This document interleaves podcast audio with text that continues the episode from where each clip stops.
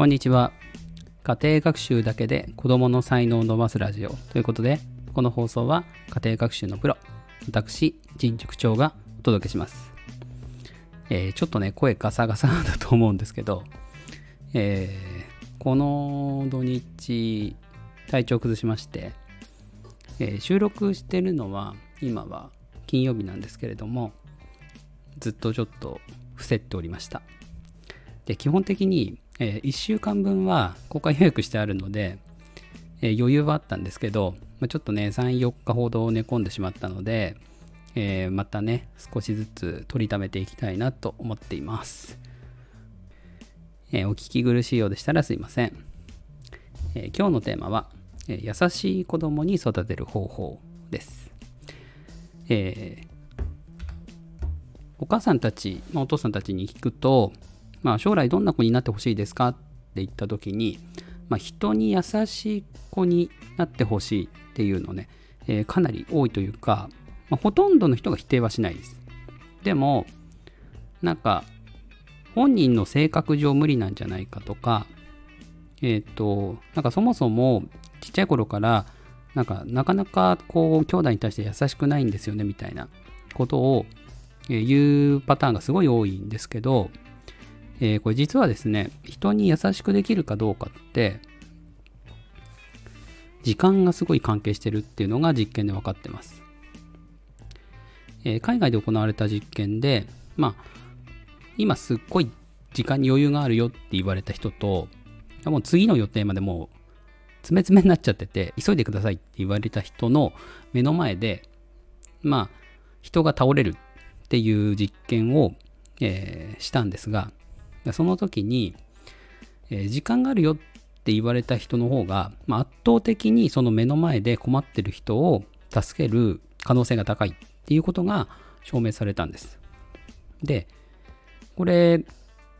今までなんとなくそうだろうなと思ってても、えー、実際に確証は持ててなかったと思うんですよね。だから私たちはつい、なんか子供が意地悪とか優しいとかを、まあ、その人の家庭環境であったりとか性格であったりとかそういうものが、え元になってるっていうふうに思っちゃいがちなんですよね。ただそれも間違いじゃないんです。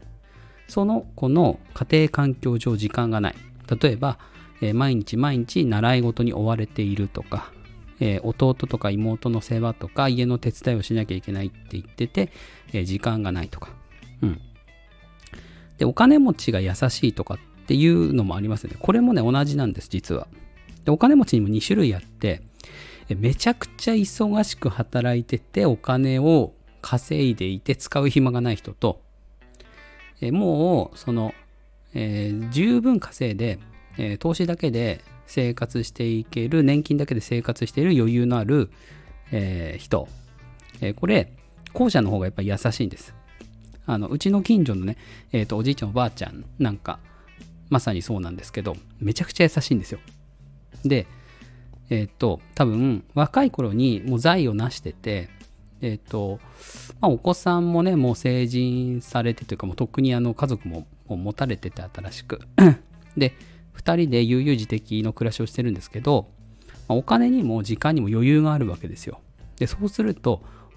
もともとね、持ってる性質、性格もあるでしょうけど、本当に優しいんですよ。で、これ、おそらく、その、時間があるからっていうのが一番なんですよね。で、じゃあ、優しい子に育てるためにはどうすればいいかって言ったら、えー、時間に余裕を持たせることだと思うんです。さっき言ったように、毎日習い事とか、宿題、勉強とか、お手伝いとか、えー、妹、弟お世話に追われていると、え、時間がなくなって、こう人に優しくする余裕がなくなっちゃいます。なので、1日2時間から5時間。えー、これ本当らしくて、2時間から5時間、えー、自分が何してもいいっていう時間があると、え、人間幸福度が高くなって、こう人に優しくできるそうなので、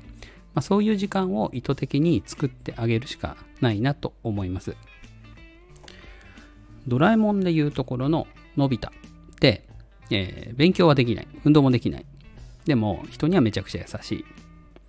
で、のび太をよく観察してると、まあよく昼寝してますし、退屈だなって言ってぼーっとしてたりとか、まあ宿題をね、やんないでとか、うん。でもそれでも、すごいね、毎日時間にゆとりを持って生活してるのが見て取れますよね。逆に、ジャイアンなんかは、家に帰れば、なんかあの、母ちゃんに手伝いしろ、店の手伝いしろとかって必ず言われたりとか、怒られてたりとか、なんかね、その辺に余裕の差があるのかなと思います。まあ、ドラえもんのね、世界の 子供たちは結構その放課後の時間自由に過ごしていて、で、まあ、余裕もあるかなと思うんですよね。まあ、あれがもしかすると、まあ、本来の子供があるべき姿であって、で私たち大人っていうのはつい子供のためにこう将来に役に立ちそうな習い事であったりとか勉強とかを優先しがちですがそれだけじゃなくて、えー、子供がその自由に過ごす時間っていうのを、まあ、最低2時間確保した上でこう必要なことをさせてあげるっていうのが、まあ、優先順位としては良いかなと思いますなので、まあ、今日のお話まとめると優しい子供に育てるためには毎日2時間自由な時間を作ってあげる。その上で、えー、大切なことに、ま、優先順位をつけてこうやるようにサポートしてあげるのがいいかなと思います。えー、今日の放送はここまでです。えー、いいなと思った方は、えいいねやコメント、フォローをよろしくお願いします。それでは失礼します。